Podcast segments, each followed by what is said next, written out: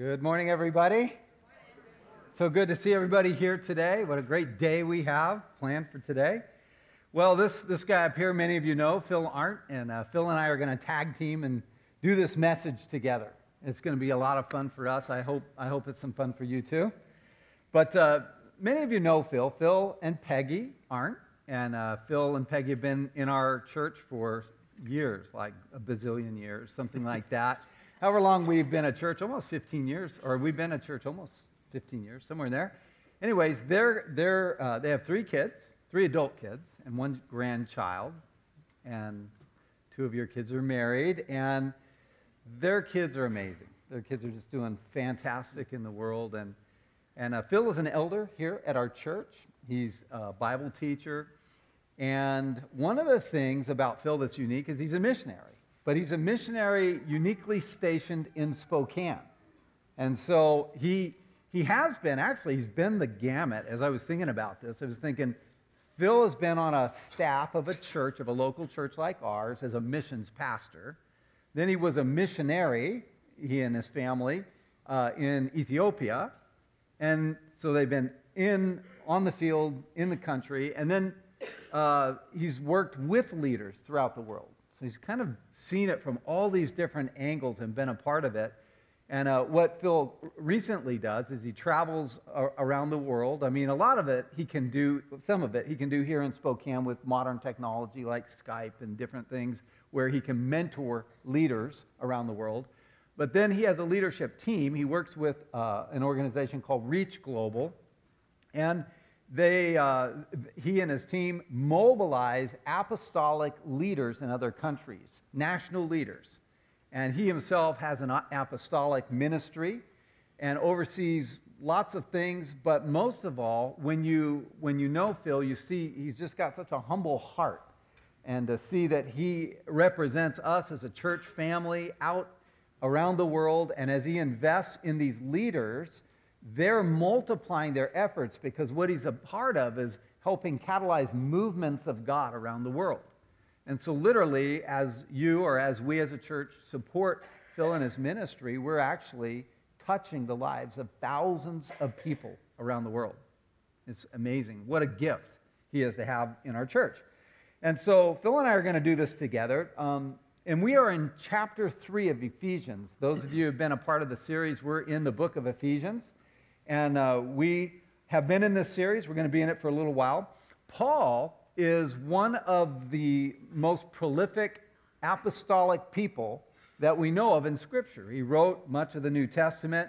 Uh, Paul is this catalyst, he's a missionary. And, and so I'm going to start with verse 1 in chapter 3. If you have a Bible, you can open it to Ephesians chapter 3. And here's what Paul says He says, For this reason, I, Paul, a prisoner, for Christ Jesus on behalf of you Gentiles.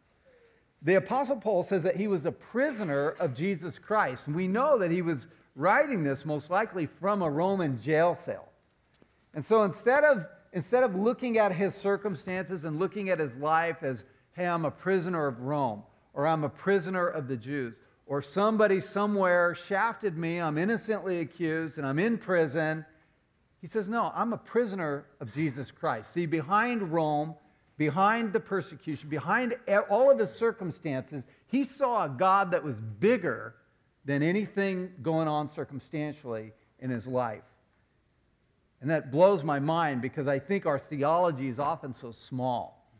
We can't really fathom a God, the God who loves his kids, would ever permit or allow his children to go through hardship or suffering. How big is your God? How big is your God? Is he bigger than your circumstances? Is he bigger than your pain? Is he bigger than your comfort? Is he bigger than your thinking? Is he bigger than your finances? Because God is big, he's able, and he's amazing. Let me continue in verse 2. He says, Assuming that you have heard of the stewardship of God's grace that was given to me for you, how the mystery was made known to me by revelation, as I have written briefly.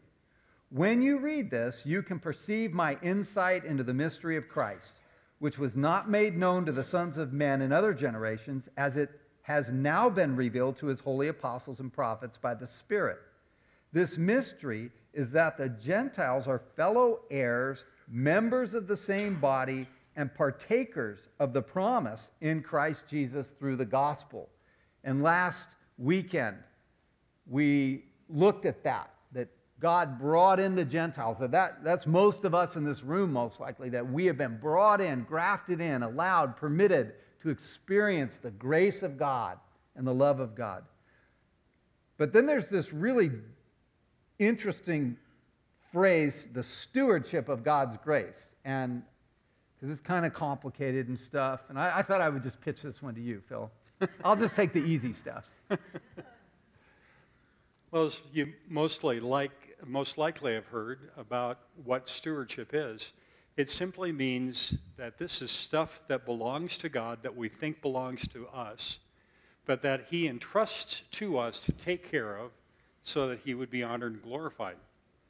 So, Paul's stewardship of the gospel, going back to Acts chapter 9, was when he had this Damascus Road experience, and he uh, is blinded for three days because he's been persecuting the church, the most severe and angry persecutor that the church had ever seen. And during those three days, God communicates to Paul by the Spirit through another individual, and he says, Paul, here is your stewardship. You are to preach the gospel to the Jews, you're to preach the gospel to the Gentiles, you're to preach the gospel to kings, and you're going to suffer a lot for my name. Now, how would you like that stewardship to be entrusted to you. That sounds like a lot of fun, doesn't it? You're going to suffer a lot for my name. But God has entrusted stewardship to each one of us.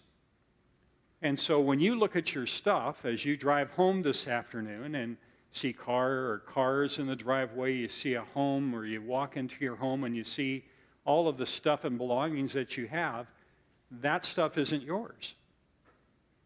By the grace of God, He's provided for you and provided for me and He's entrusted the care of those things so that we can use them to glorify God.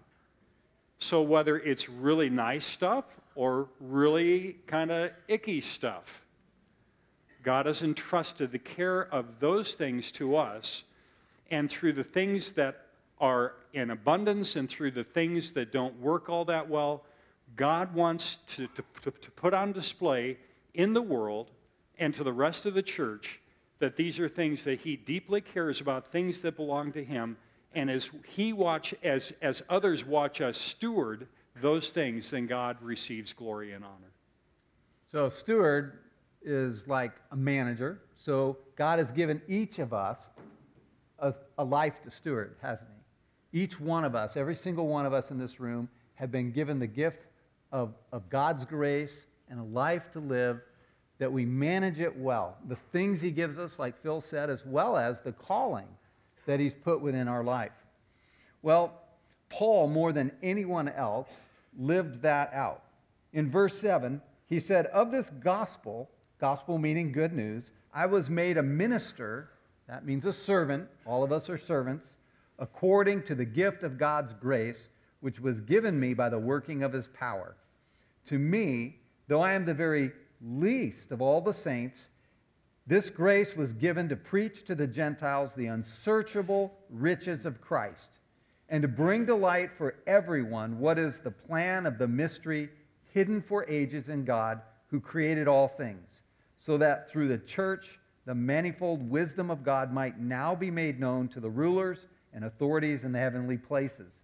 This was according to the eternal purpose that he has realized in Christ Jesus our Lord in whom we have boldness and access with confidence through our faith in him. Now, there's a lot there, but as I read that, I think about these unsearchable riches that Paul's been entrusted with telling us about, about Jesus, and yet he says he's the least, like, of all the saints, the worst. Hmm. I don't know. Is that what that means? Mm-hmm. So when you think of the, the, the, the, those unsearchable riches of Christ, what, tell us more what that means. Well, it, it, you're kind of digging out of a hole to begin with because they're unsearchable. That's what they're called. So you can search high and low and think about this all day long, and you'll and, and what I think this means, at least in part, is that you'll never figure out how rich you really are because of your relationship with Jesus if you know Jesus. Now, if you look at yourself, have you ever thought of yourself or considered yourself, hey, I'm a, I'm a rich guy or I'm a rich woman? Uh, I imagine if you were honest with yourself, most people would not think of themselves as rich. But God says something very, very opposite. He says that we are incredibly rich with these un, uh, unsearchable riches of Christ. Um, the, the, one of the keys of unlocking this is, is, is humility. It's seeing things with God's eyes in such a way that we're not looking at these things in, in, with, with human or a worldly perspective. And so Paul starts out by saying, uh, I'm, I'm the least of all the saints. Now, when Paul started his ministry back in AD 49, in the 49th year of our Lord, he started out by saying, I am, I'm, I'm, the, I'm an equal uh, apostle to all the other apostles, all the first leaders of the church. A few years later, he writes and he says, No, no, no, I, am the least of all the apostles. Then, eight years later, to the uh, actually to the Ephesians, what we read this morning, he says, No, I'm the least of all the saints. And then finally, at the end of his life, to Timothy, his son in the faith, in, in the year uh, 90, uh, in the year uh, 65, he writes, "I am I am the lowest uh, of all people. I am the worst sinner who ever lived." And as Paul kept on seeing himself more and more with God's true perspective, and he saw God more and more in reality, uh, it, was that, it was that humility of his heart that opened up his heart to see how rich we are in Christ. And when you think about the riches of Christ, uh, I've never been a wealthy person, but when I look at what I have in terms of relationships, Peggy and I have been saying to one another the last few weeks, we can't imagine having being more rich in friendships, in our, in our marriage, in our, in our family life, in our relationships here at Life Center North with other Christians kind of around the world. We couldn't imagine being richer in friendships. Um, some other things that we feel like we're really rich in is forgiveness. Uh, I have blown it a lot over the years. I don't deserve to be forgiven. I don't deserve the grace of God. But forgiveness has been something that has come my way that has made my life incredibly rich. Um, and God has provided, uh, interestingly enough, for every physical need. God has never failed us because we have been careful to steward what He's been entrusting to us. And so we're incredibly rich people. And again, if you consider yourself not to be a rich person, you are way, way richer than you can imagine because of this promise from God. Yeah. So Paul goes on and he kind of turns things now because he's headed towards a prayer. So he tells us about this mystery of the gospel. He tells us about his own ministry, uh, his stewardship of the grace of God how rich we actually are. And then he says this He says, So I ask you, in verse 13, I ask you not to lose heart over what I am suffering for you, which is your glory.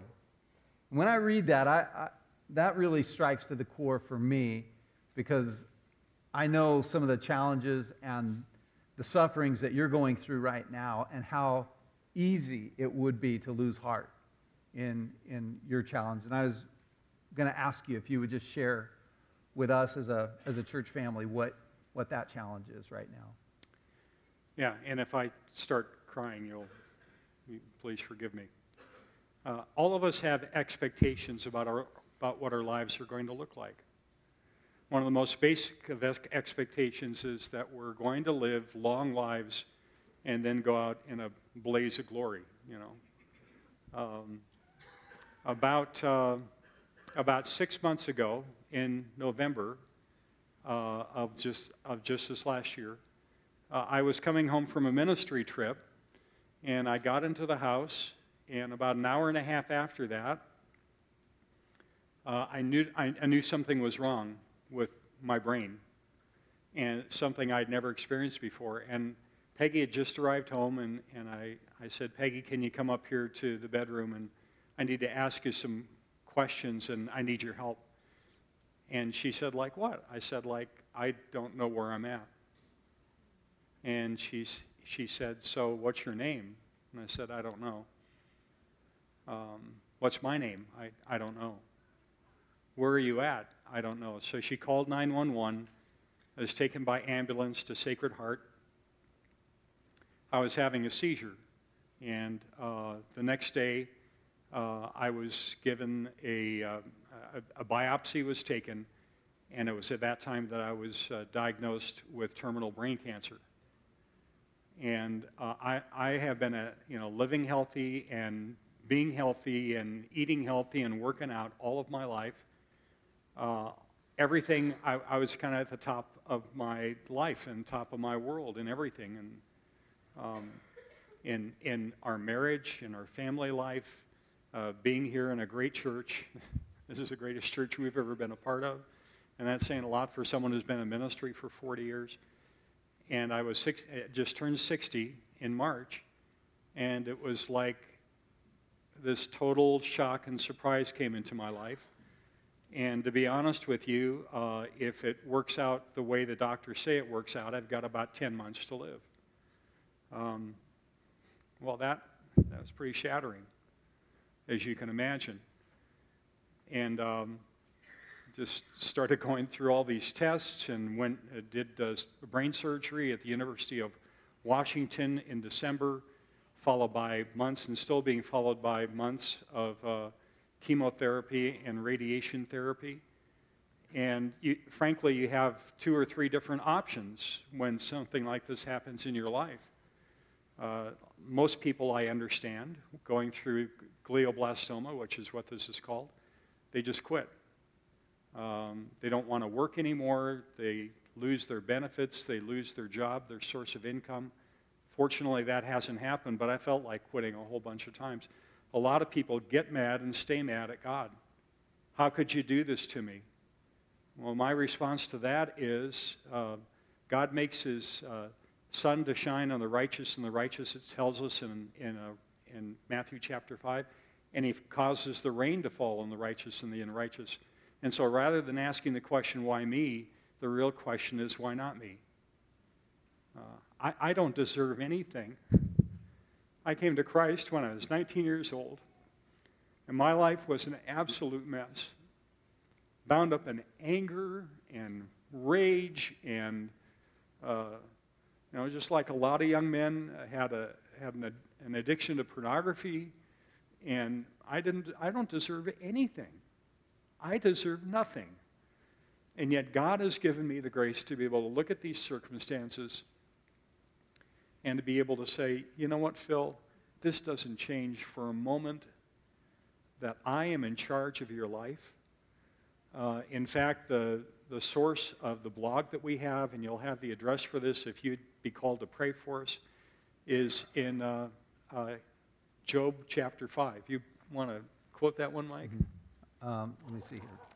So the blog site is in the bulletin for those of you who would want to be a part of uh, praying for them and, and, looking at that. It says uh, it's like when Job was talking to his wife, right? Job chapter 2, verse 10. Yeah. Shall we accept good from God and not trouble? I think that was the key question. Mm-hmm. Yeah, and so that was that that's the question for me. And that was the question for Job. Um, you know, isn't it interesting how when anything bad happens, all these people come out and say, How could a God of love ever do something like that to these people or to me? And yet, when God does good stuff, like puts food on your table every day, or you have a car that runs, or whatever it might be, or you, you share a laugh with a family member or a friend, how many people say, God is so good? I mean, he, He's the source of all of this good. So we blame God for the bad stuff and we, we don't even acknowledge Him with the good stuff. So I was faced, I am faced with this challenge in my faith uh, of, of looking at death. I'm not being overly dramatic because this is what the doctors are saying. Of, of looking in the face at, at uh, terminal cancer and, and saying, I'm not going to cave in. I'm going to trust my Lord Jesus because he is worthy and because he has loved me and I've received so much that I don't deserve. And in doing so, it's just been really cool to see how God has met my wife and I in spite of a very uncertain future. And we're going to continue to trust him for the stewardship, his stewardship of our lives. All of us in the room probably have difficult things um, going on in our own lives, or you, you have a loved one where something is a, an enormous challenge for them right now. And this next section of Scripture, which is Paul's prayer, as Paul looks at his own circumstances and his own suffering, and he transitions to this prayer, and I think it has the, the, the power to minister to your, to your circumstances, to minister to your soul. When I look at these prayers that are recorded in the book of Ephesians, they not only come from the heart, but they also instruct us about who God is. And so here's what it says in verse 14. He says, For this reason, now he's praying, for this reason I bow my knees before the Father, from whom every family in heaven and on earth is named, that according to the riches of his glory, he may grant you to be strengthened with, your pow- with, with power through his Spirit in your inner being. Here the, is that word again, the riches of his glory. How's, how is God in the midst of this incredible, difficult circumstance? And, and again, on behalf of the church, I mean, thank you for sharing so openly and so humbly with us. And uh, a lot of people don't like to talk about this stuff, and, and yet um, I just think it has so much power. How is, how is the Spirit working for you in a, in a very real way. The Holy Spirit is so amazing. We have such a privilege of having a relationship with God, the Holy Spirit.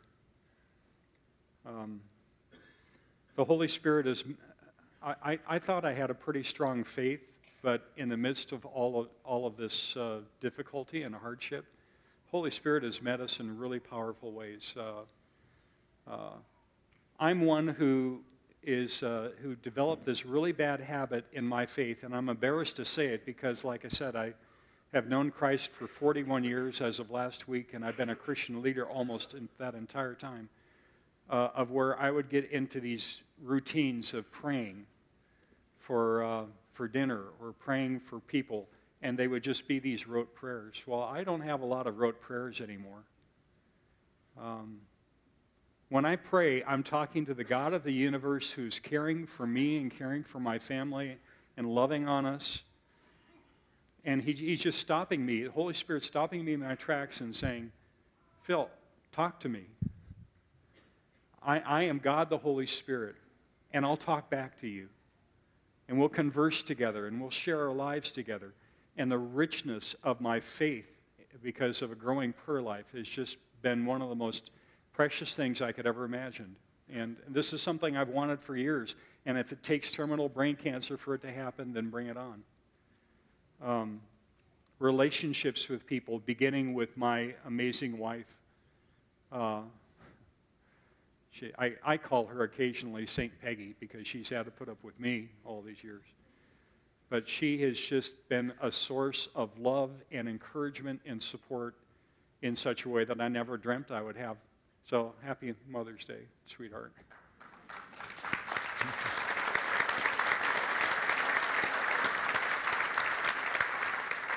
And in spite of being caught up in, uh, in the generational sin of anger and control that God, that God broke me free from uh, about 12 or 13 years ago, the Holy Spirit has continued to, to take me deeper, to trust Him and that is that's incredibly changed uh, the relationships I have with all three of our kids. I mean, we're best friends. We really enjoy each other's company, and uh, so Holy Spirit has enriched me in, in my life that way, and other relationships as well. I, I, this church has changed our lives, and for someone who's been a ministry professional again for a long time, we've been loved on by by this church. Pastor Mike has become one of my closest friends in life but a lot of other people. The Holy Spirit just keeps on relentlessly taking us deeper and loving on us more. And it, it's absolutely amazing because, like I've said, I, I really know I don't deserve it. Yeah.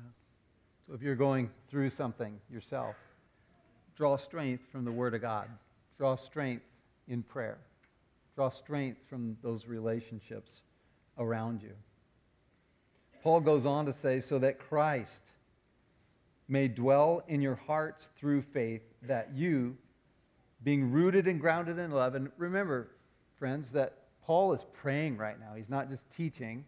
There is teaching that comes through this, but he's just praying. He's just kind of laying it all out there.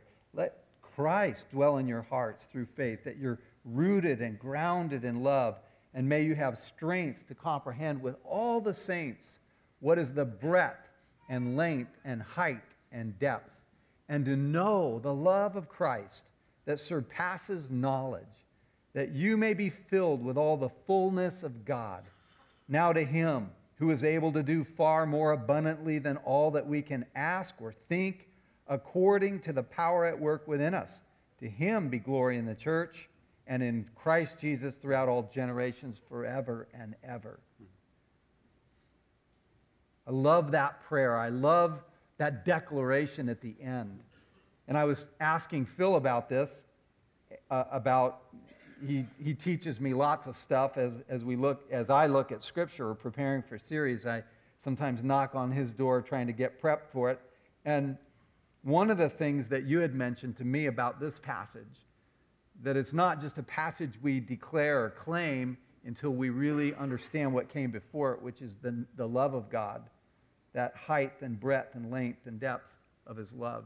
Can you comment on that for us? Yeah, so how long is long? How wide is wide? How high is high? And how deep is deep? Can you measure any of those things? How wide well, yeah, I mean, I begin here and I begin here, and it just keeps going around the world. How high? Well, how high is high? Does it stop? Does this going higher stop anywhere? You can probe the galaxies in places we can't even see on telescopes or things, things that are, are invisible but we know are out there. That's how high high is. You go through all of those four dimensions of love. And what God is trying to say is, and what's amazing to me is here's a guy in a prison cell and they're threatening to take his life. They've taken all the things away from him that he loves in his life, and all he can talk about is how wide and long and high and deep the love of Christ is. You can't measure it. And all of us have doubts about how loved we are. Don't let there be any doubts. And this isn't just a cognitive or brainy kind of love. He says, God wants you to know how long and wide and high and deep the love of Christ is. This love that surpasses knowledge that we all might be filled to the fullness of God.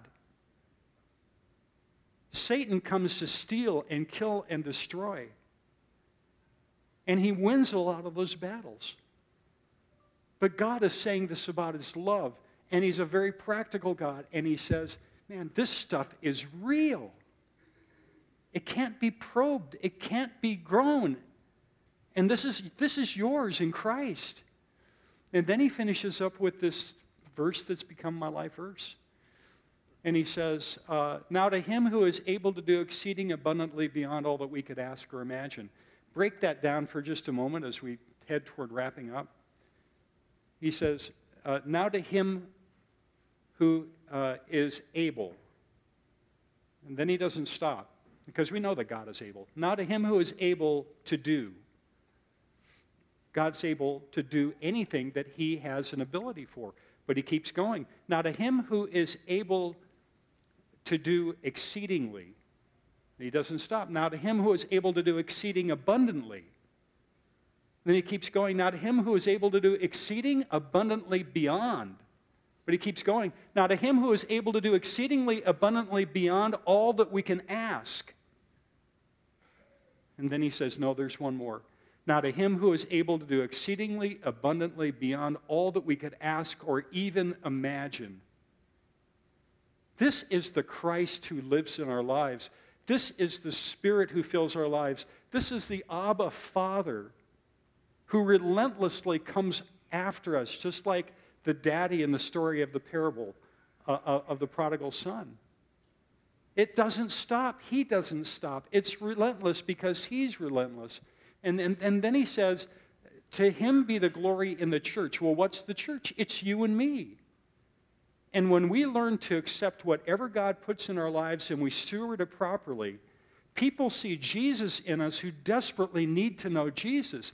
That's one of the reasons why he lets us go through this kind of painful stuff, is because they go through painful stuff too. And when they see Jesus at work in our lives, they say, They've got something I don't have. I've got to have it. May he be glorified in the church. And then he said, May Jesus himself be glorified because he is the Lord of the church. Wow, what a salvation we have.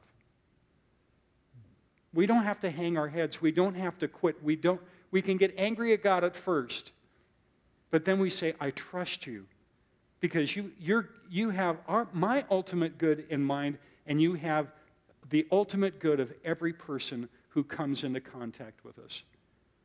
Wow, how could it get any better than that? Because we're all going to die. If you've ever watched the movie, What About Bob?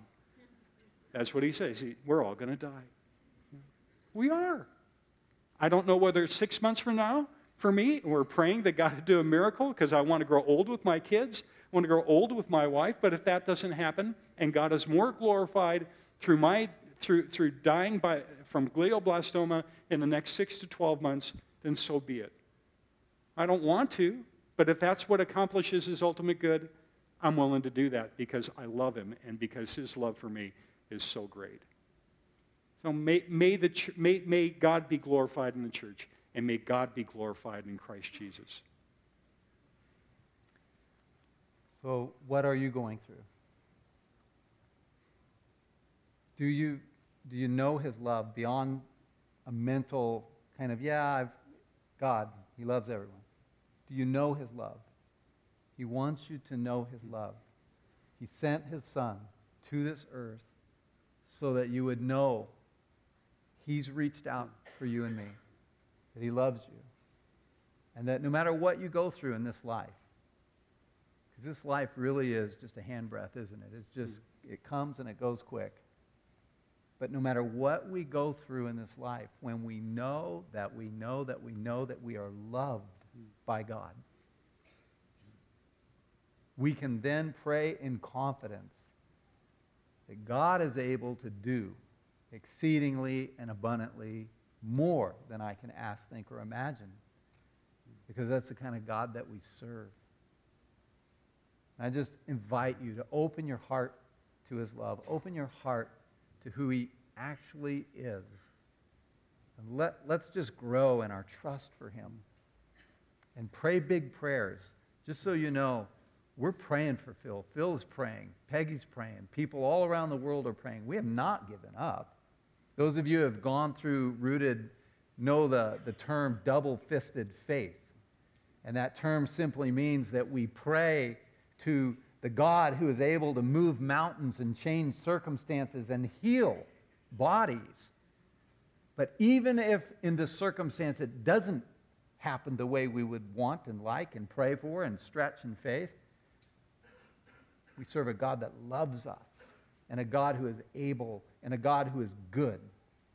And we will serve him all our days, no matter what. It's that double fisted faith where we live in the tension. I wish it was pretty and easy and simple with a bow on top for every one of us, but it's not. Life is difficult and it can be complicated, and walking in faith has tension to it. And as Christians, as we mature, we have to learn to live in the tension of that. And pray, swing for the fences, hmm. and believe. And yet know that if it doesn't happen exactly the way we want, God didn't let me down. Hmm.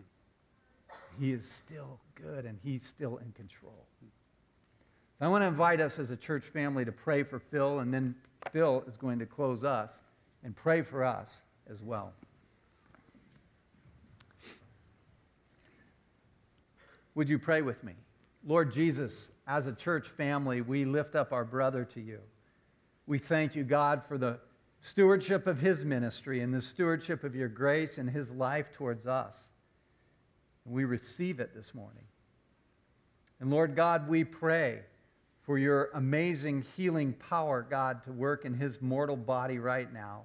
We pray, God, that, that you who heals, you, God, who can raise the dead, you who can cast out demons, you, God, who can move mountains. Lord, we pray by the power of Jesus Christ for a healing to come into our brother, to heal him and supersede even the diagnosis, even, even the, uh, the prognosis, Lord. We pray in the name of Jesus for healing.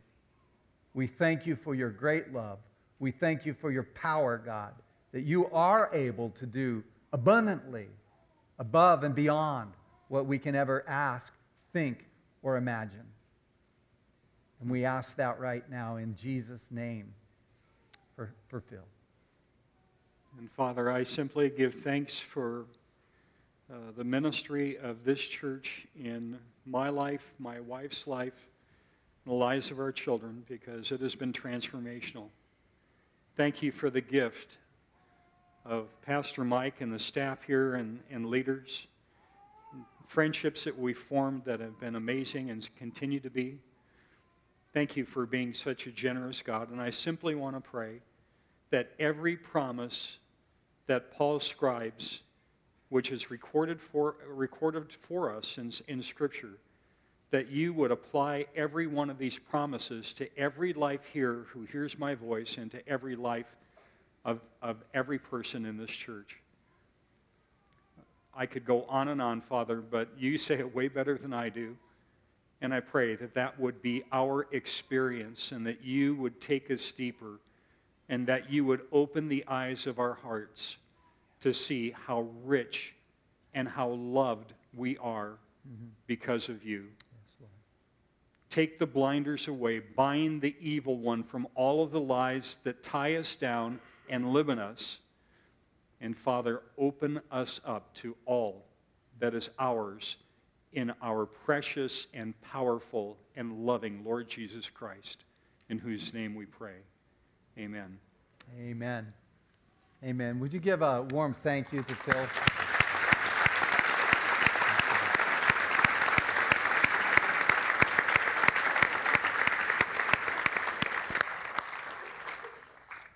Well, we want to wish all moms a happy Mother's Day. There's a carnation for you uh, on your way out. Please pick that up. If you need prayer, there'll be people up here to pray with you.